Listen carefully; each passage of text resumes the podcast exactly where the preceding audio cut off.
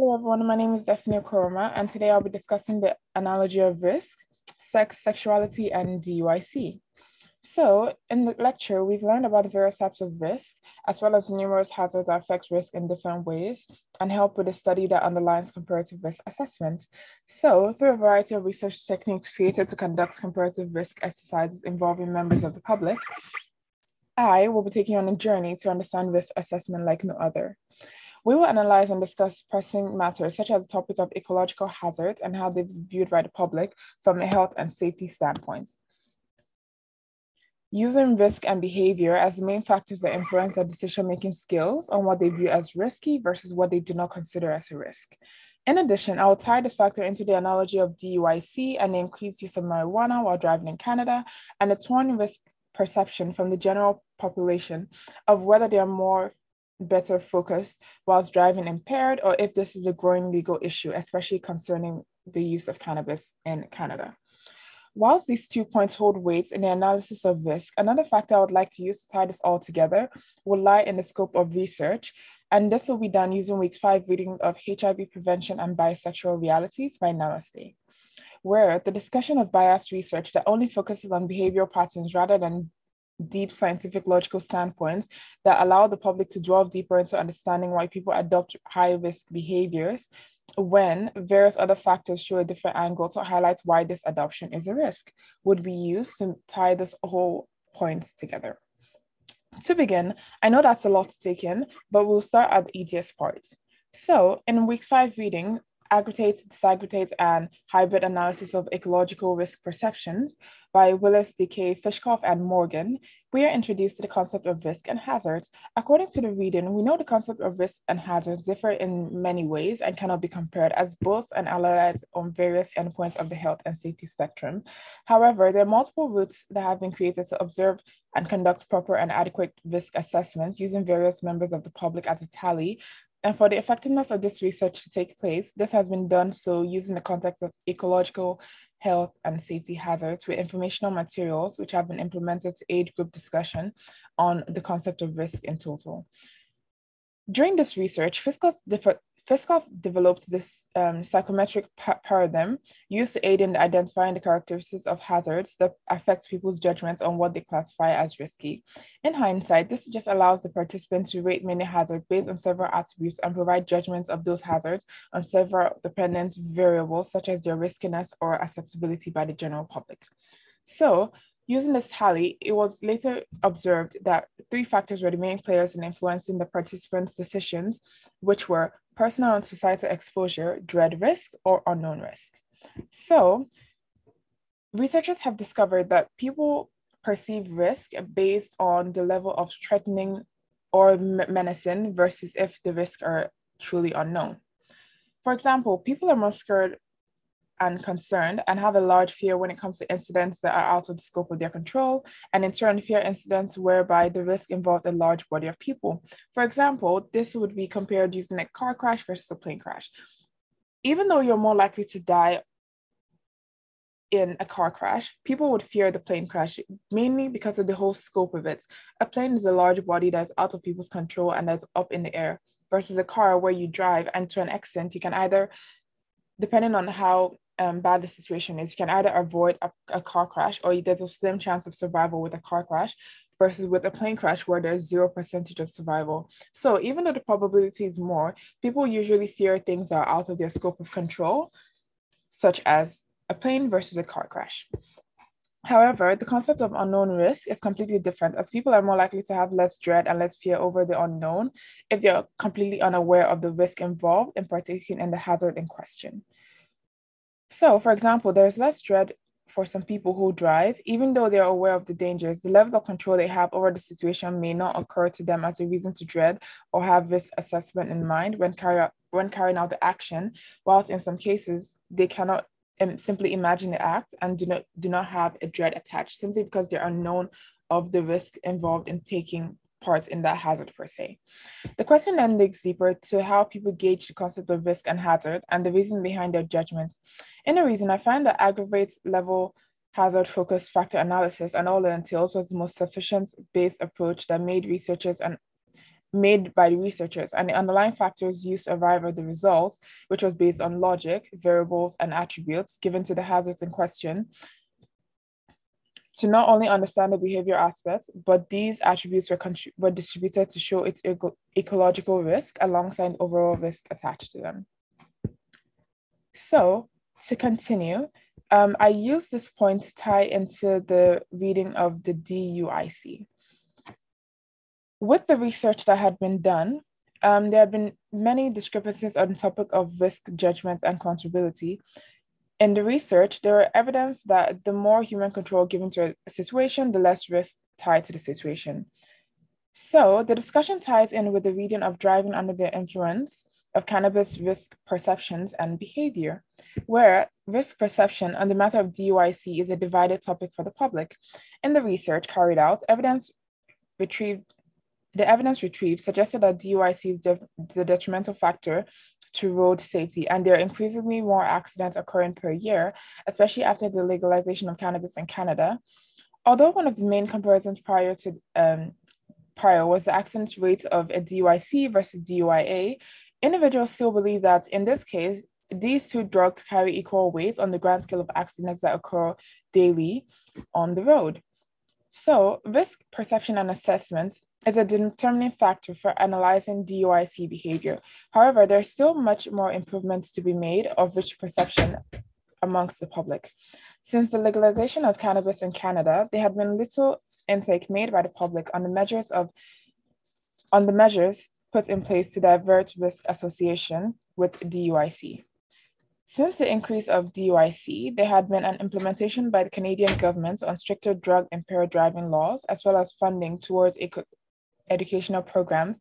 on the matter and prevention preventional tactics set in place. However, this has done only so much to shape an individual's beliefs and perception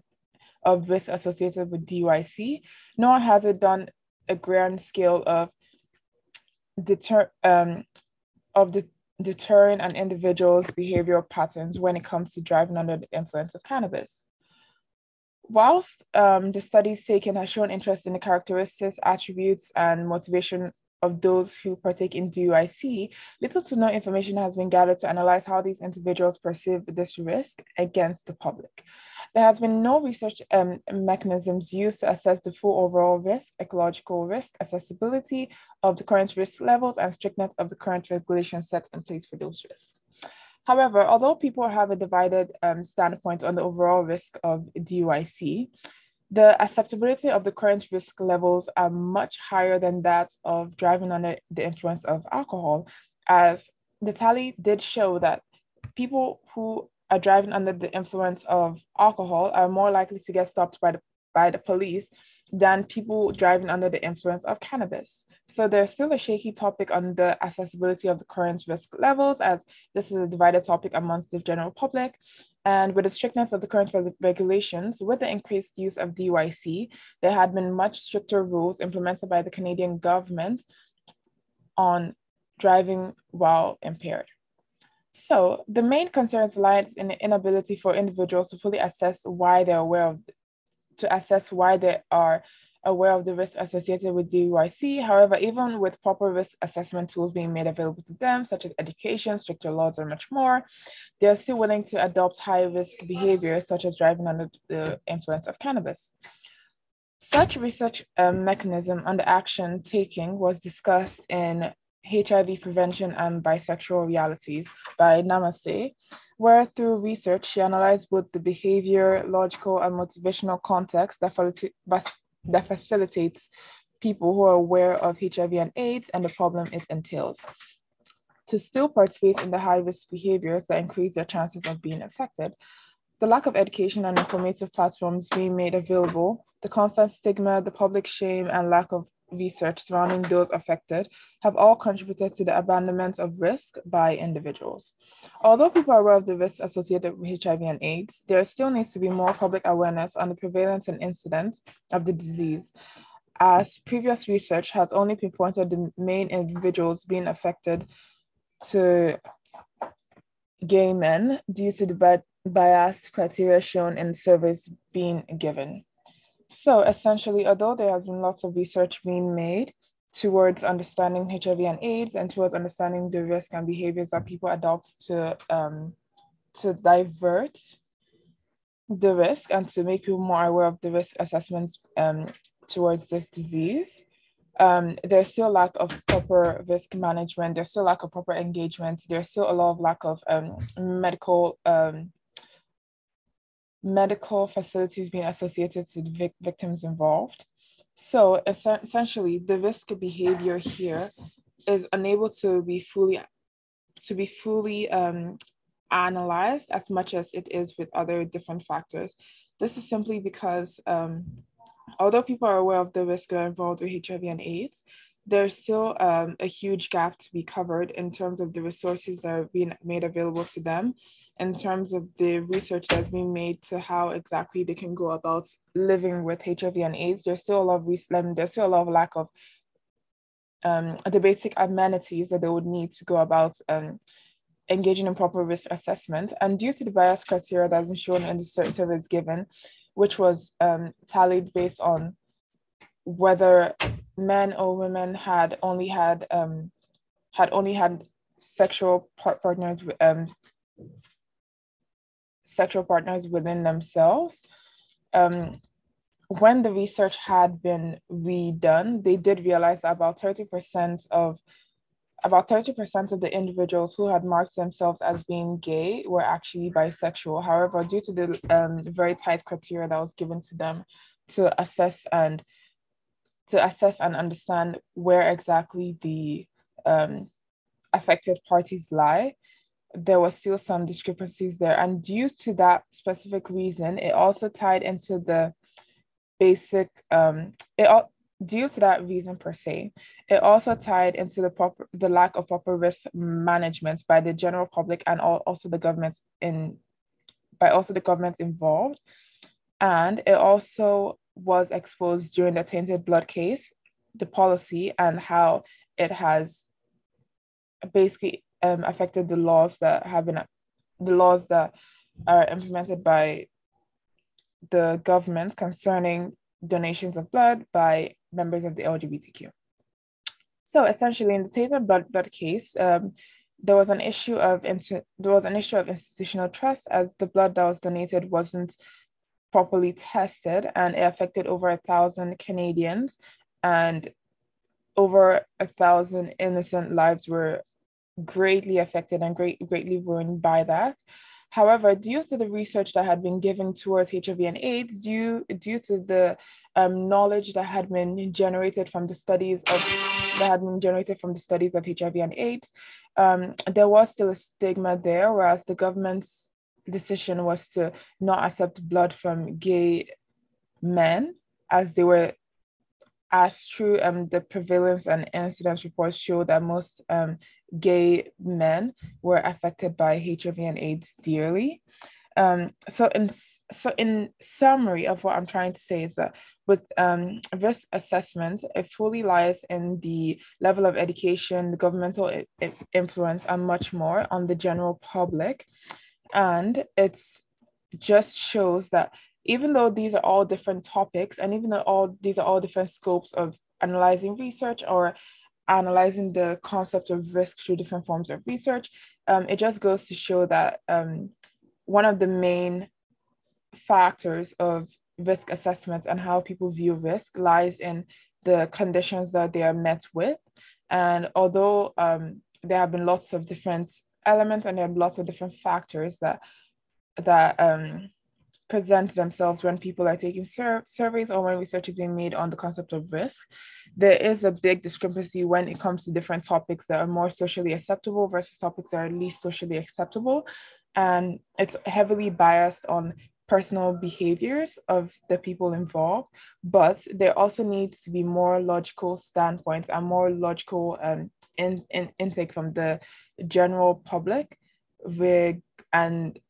logical intake from researchers as well to fully un- understand the concept of risk and to fully ask much more engaging questions or much more engaging um, feats on what people analyze as risks just just to give a better un- understanding and a least and a less biased standpoint of what people think are risky versus what people don't think are risky. So um, in all of this, I hope that this kind of um, just tied up together really well. And I hope it just showed a great understanding of what risk assessment is and how it varies depending on the